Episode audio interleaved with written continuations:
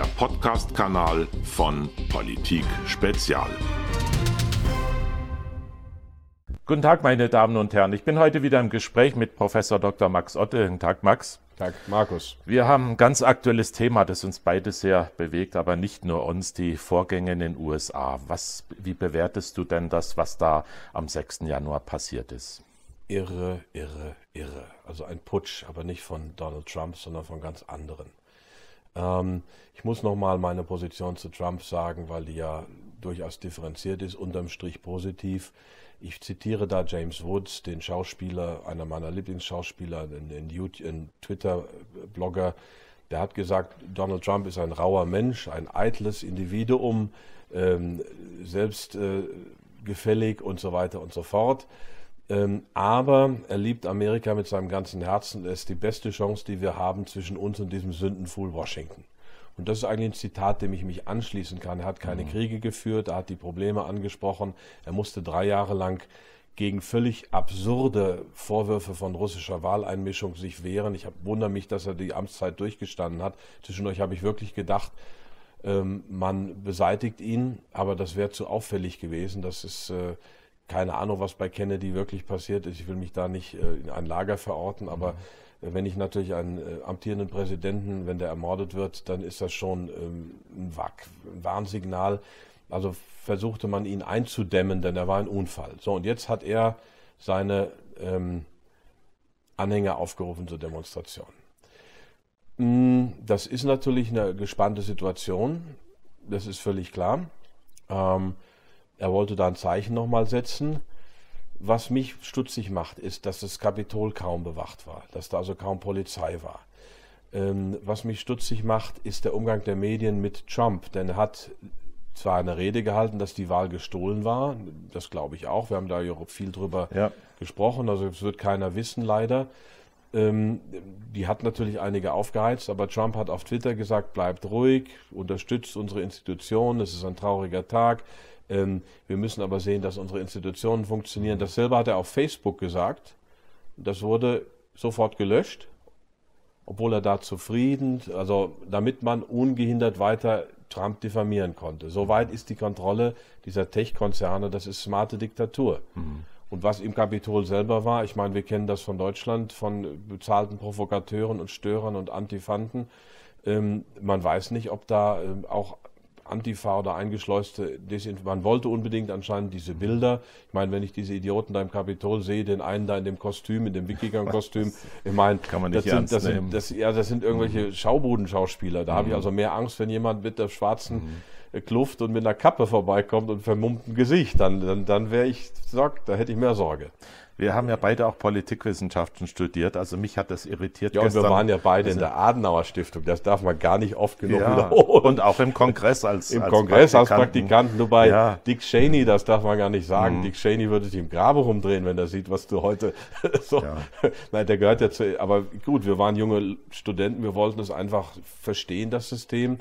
Ich war bei einem demokratischen Kongressabgeordneten aus dem Mittelwesten, du warst bei dem Dick Cheney, der dann mhm. nachher quasi Premierminister unter George Bush II.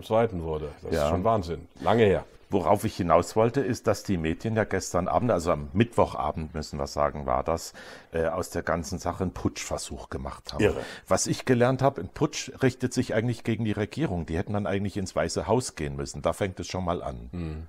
Ja, das ist schon, also es, ähm, entweder wurde es sofort genutzt, aber ich meine, wenn ein Trump, was vielleicht unklug war, da zu einer Demonstration aufgerufen hat, äh, dann überlegt sich die Gegenseite, die das inszeniert, sehr genau, was man da macht. Und ich blende mal zurück zum Tag seiner Amtseinführung. Da war ich ja auf dem Kapitol in seiner Nähe äh, mit einem amerikanischen Freund. Ähm, und am Tag danach bin ich durch Washington, da liefen überall äh, Ladies mit pinkfarbenen Mützen rum. Was macht ihr denn hier? Ja, das sind Pussy Hats. Mhm. Wir demonstrieren gegen Donald Trump, ja. weil er irgendwann mal sexistische Sprüche abgelassen hat. Die hat er abgelassen.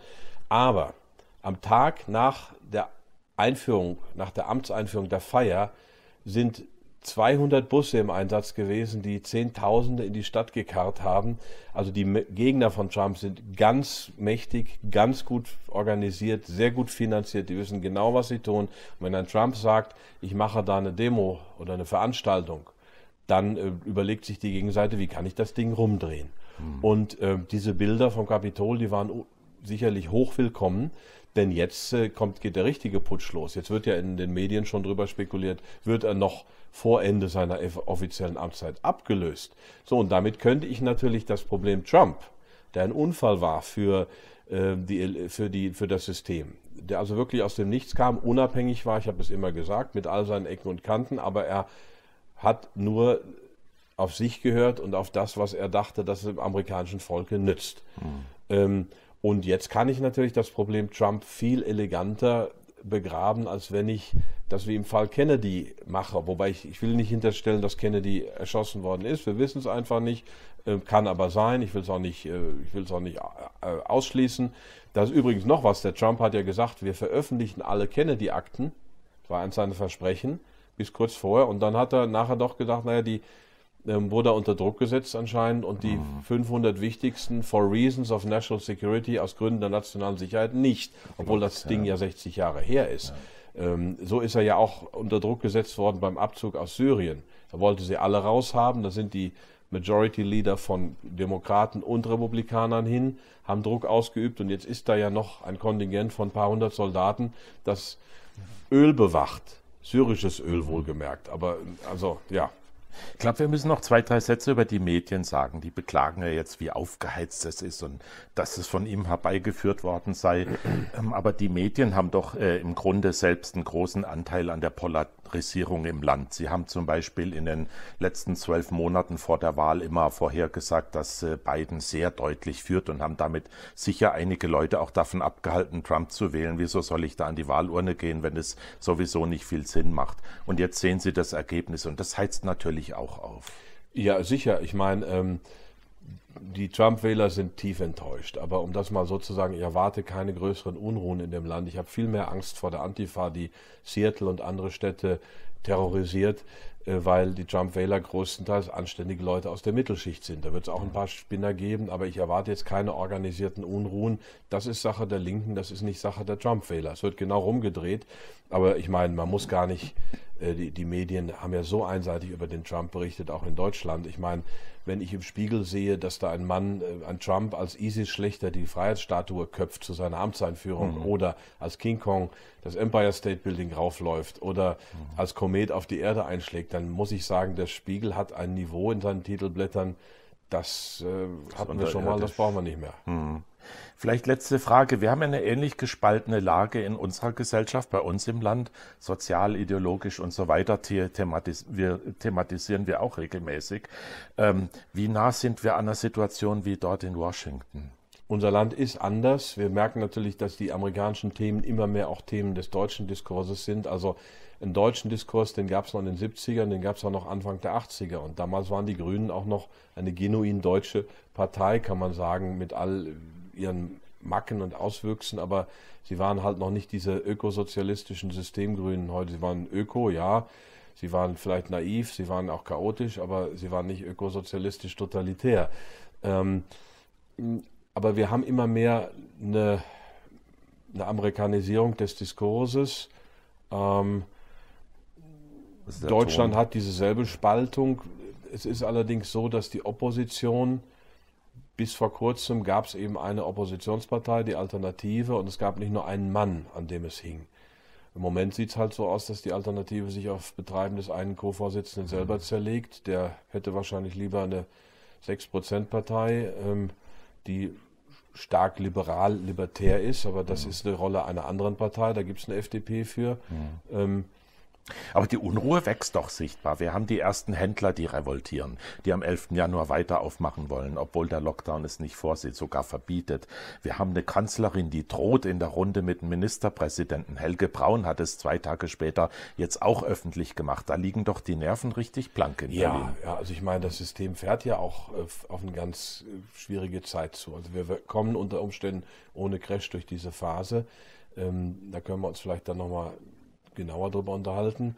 Ähm, aber ähm, die Frage ist halt, wie lange hält man es mit dieser Eskalierung der Einsätze auf? Ein Lockdown, wieder ein Lockdown. Ähm, man muss ja, wenn die Leute einmal in so einem kollektiven Wahn sind, und ich sehe das als solchen an. Ich meine, dafür werde ich auch mein Fett abkriegen von dem einen oder anderen. Also natürlich gibt es das Virus nochmal, aber ich halte es trotzdem für einen kollektiven Wahn. Da muss man die Einsätze permanent erhöhen. Und irgendwann hört das auf und man denkt sich, was haben wir hier gemacht? Hoffentlich. Aber dazu ist halt notwendig, dass du durchhältst, dass ich durchhalte, dass die Leute von der Atlas-Initiative durchhalten, dass die Werteunion durchhält, dass die AfD durchhält, dass wer auch immer durchhält. Wir müssen einfach stehen bleiben. Das war mein erster Vorsatz für 2021, dass ich durchhalte. Max Otte, ganz herzlichen Dank. Aktuell zur Entwicklung der Lage in den USA und auch, äh, was es mit uns zu tun hat. Ganz wichtig. Danke. Ein Podcast von Politik Spezial.